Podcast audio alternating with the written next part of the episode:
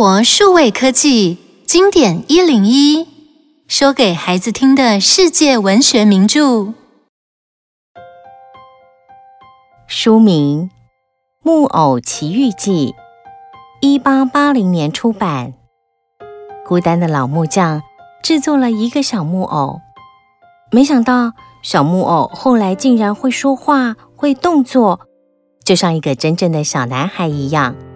让老木匠的生活重新燃起活力与希望，但小木偶也会贪玩、淘气、不听话。他最后能够变成一个真正的小男孩吗？让我们一起听故事吧。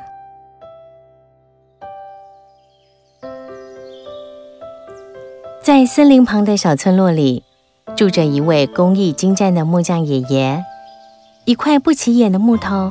在他的手里，只要三两下的功夫，立刻化身成栩栩如生的木雕作品。木头刻的真好，像真的动物一样。对呀，好像真的。虽然木匠爷爷的手艺高超，村里的人们都很尊敬他，可是他一个人独自生活，每天都觉得很孤单寂寞。日子就这样一天天的过去。有一天，木匠爷爷随手拿起一块木头，就开始雕刻，越刻越起劲，完全忘记吃饭，也忘记睡觉。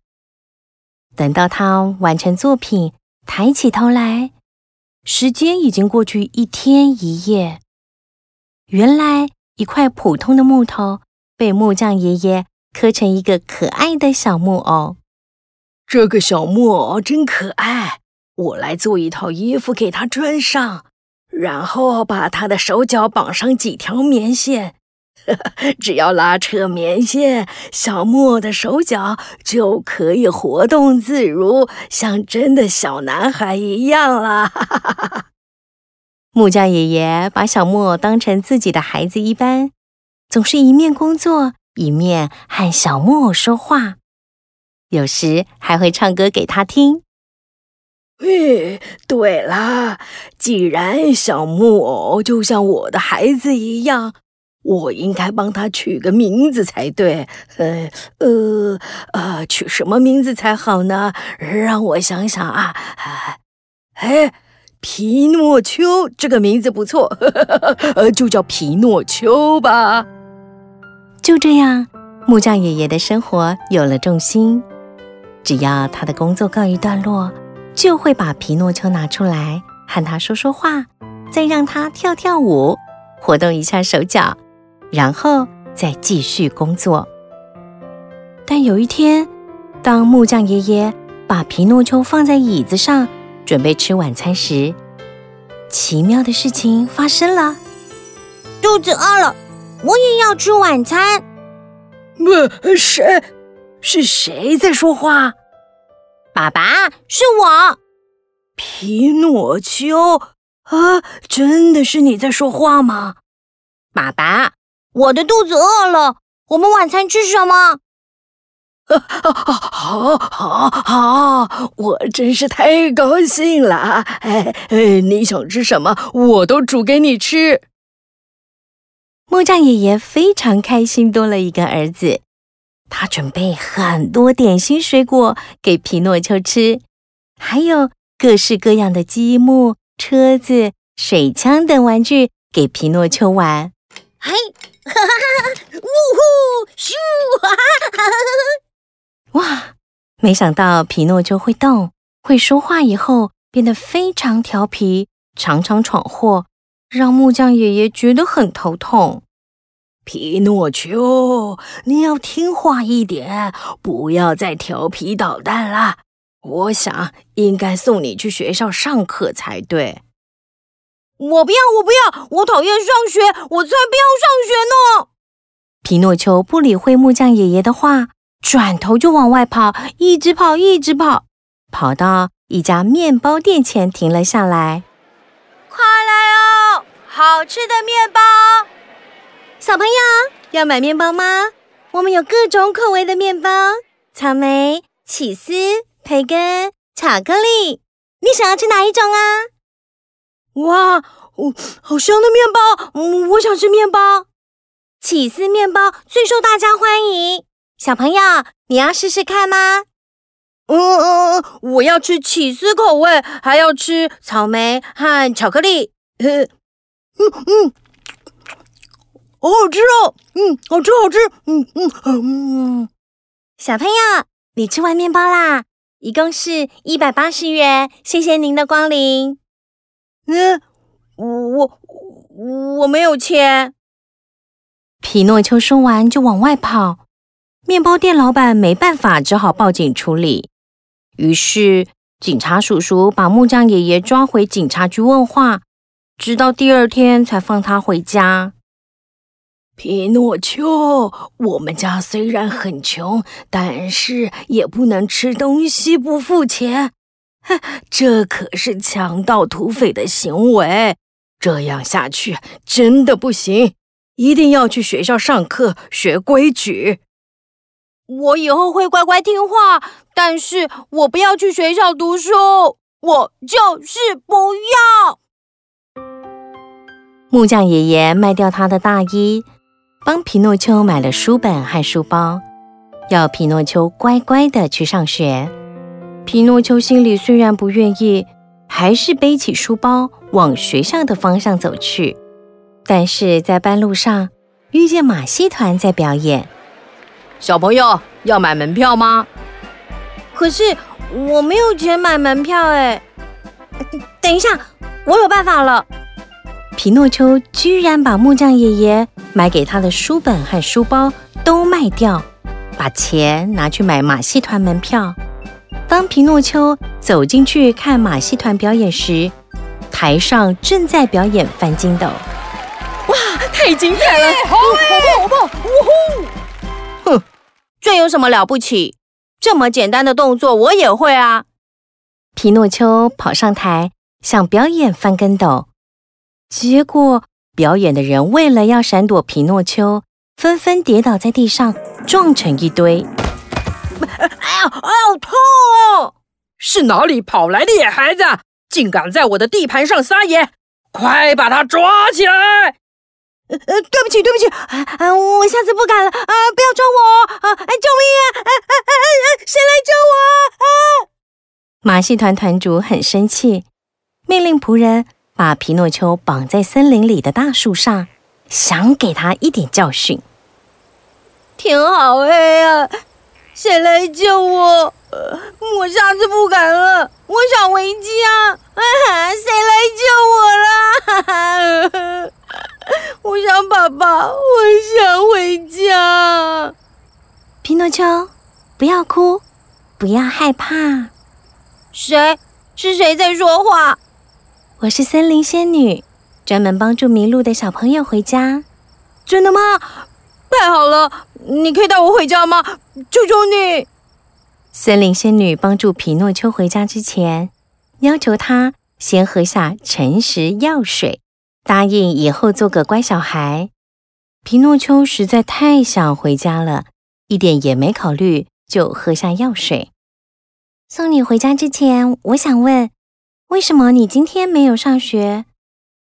我，嗯，因为在上学的途中，我看到两个小朋友很可怜，他们肚子饿，却没有钱买东西吃，所以我把书包和书本卖掉，买面包给两个小朋友吃。啊啊！我我我我的鼻子！嗯嗯。皮诺丘的话还没有说完，他的鼻子就不断的变长、变长、变长。皮诺丘，你刚才喝下诚实药水，表示你要做个乖小孩，不能说谎。如果你说了谎话，鼻子就会变长哦。呃，我知道错了，下次不敢了，请仙女原谅我。希望你汲取教训，做个乖孩子，不要再说谎了。你的爸爸一定很担心。那你现在赶快回家吧，不可以再太晚喽。我知道了，我一定赶快回家。皮诺丘答应仙女要做个听话的孩子，所以他的鼻子。逐渐恢复了原状。快到家的时候，皮诺丘看到许多小朋友在马路旁边排队，等待要坐小火车。他一时好奇，忍不住又停下来了。来，小朋友快来看哦，好好玩的小火车快要出发了。哎，这位小朋友，你想不想坐小火车啊？我们快要开车喽。哈，我想坐小火车，等等我。唉，皮诺丘完全忘了仙女的叮咛，开开心心的坐上小火车，开始绕着森林一圈又一圈。大家都玩疯了。没有人想要回家。这时，有人想要上厕所，小火车又载着小朋友们去上厕所。当他们排队洗手时，从镜子里看到自己，啊，咦，我怎么会变成这样？我怎么变成这样？怎么会长出两只大耳朵？看起来像一头驴子。妈，我不要变成驴子！我不要！我不要！我不要！哈哈哈哈哈哈！谁叫你们是一群贪玩又不听话的小孩？等一下就把你们都卖到马戏团，一定可以卖个好价钱的！哈哈哈哈哈！原来这个坏老板每次都把贪玩的小孩拐骗来变成驴子之后，再卖到马戏团去表演。嘿嘿嘿，这次买来的小驴子啊，都很可爱，哈哈哈哈！尤其是有只木偶驴子，看起来很特别。嗯，我就来训练它跳火圈好了，哈哈哈！一定会很有看头。哈哈哈哈！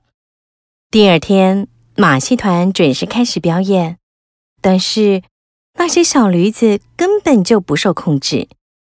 皮诺丘更不会跳火圈，把整场表演都搞砸了。马戏团团长非常生气，把他们全部丢进海里去。救命！救命啊！救命啊！皮诺丘和其他小朋友在海里载浮载沉。这时，一群饥饿的鲨鱼游过来，不到几分钟的时间，就把它们全部吞进肚子里了。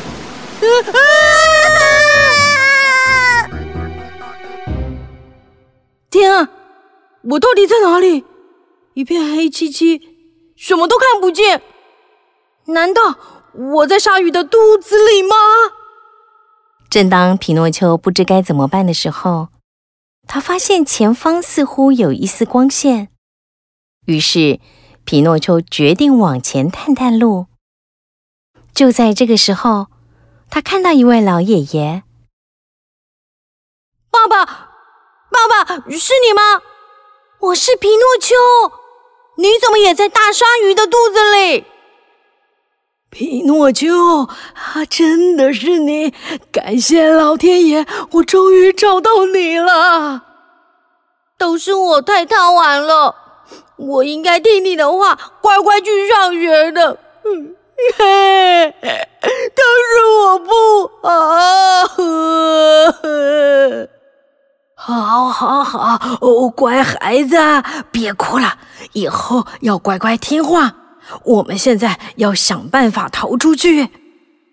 木匠爷爷和皮诺丘最后想到了一个办法，他们在爱乱吞东西的鲨鱼肚子里捡了许多树枝，生起火，鲨鱼。受不了火的温度，张开了大嘴。这时，父子俩赶快趁机逃出鲨鱼的肚子。啊，我们终于逃出来了！啊，谢天谢地，我们快回家吧。木匠爷爷年纪太大了，回到家以后就累出病来。皮诺丘每天都很细心的照顾他。有一天，仙女又出现了。皮诺丘，你真的变成一个体贴又听话的乖孩子了，我很高兴。我真的知道错了，现在努力改变自己。但是我有一个小小的心愿，想请仙女帮忙。我想变成一个真正的小男孩。是啊，皮诺丘有一颗善良的心，而且变得很懂事。请你让他变成一个真正的小男孩吧，这也是我的心愿。仙女决定帮木匠爷爷和皮诺丘完成心愿，而皮诺丘变成真正的小男孩以后，每天都到学校认真念书，成为人人喜爱的好孩子。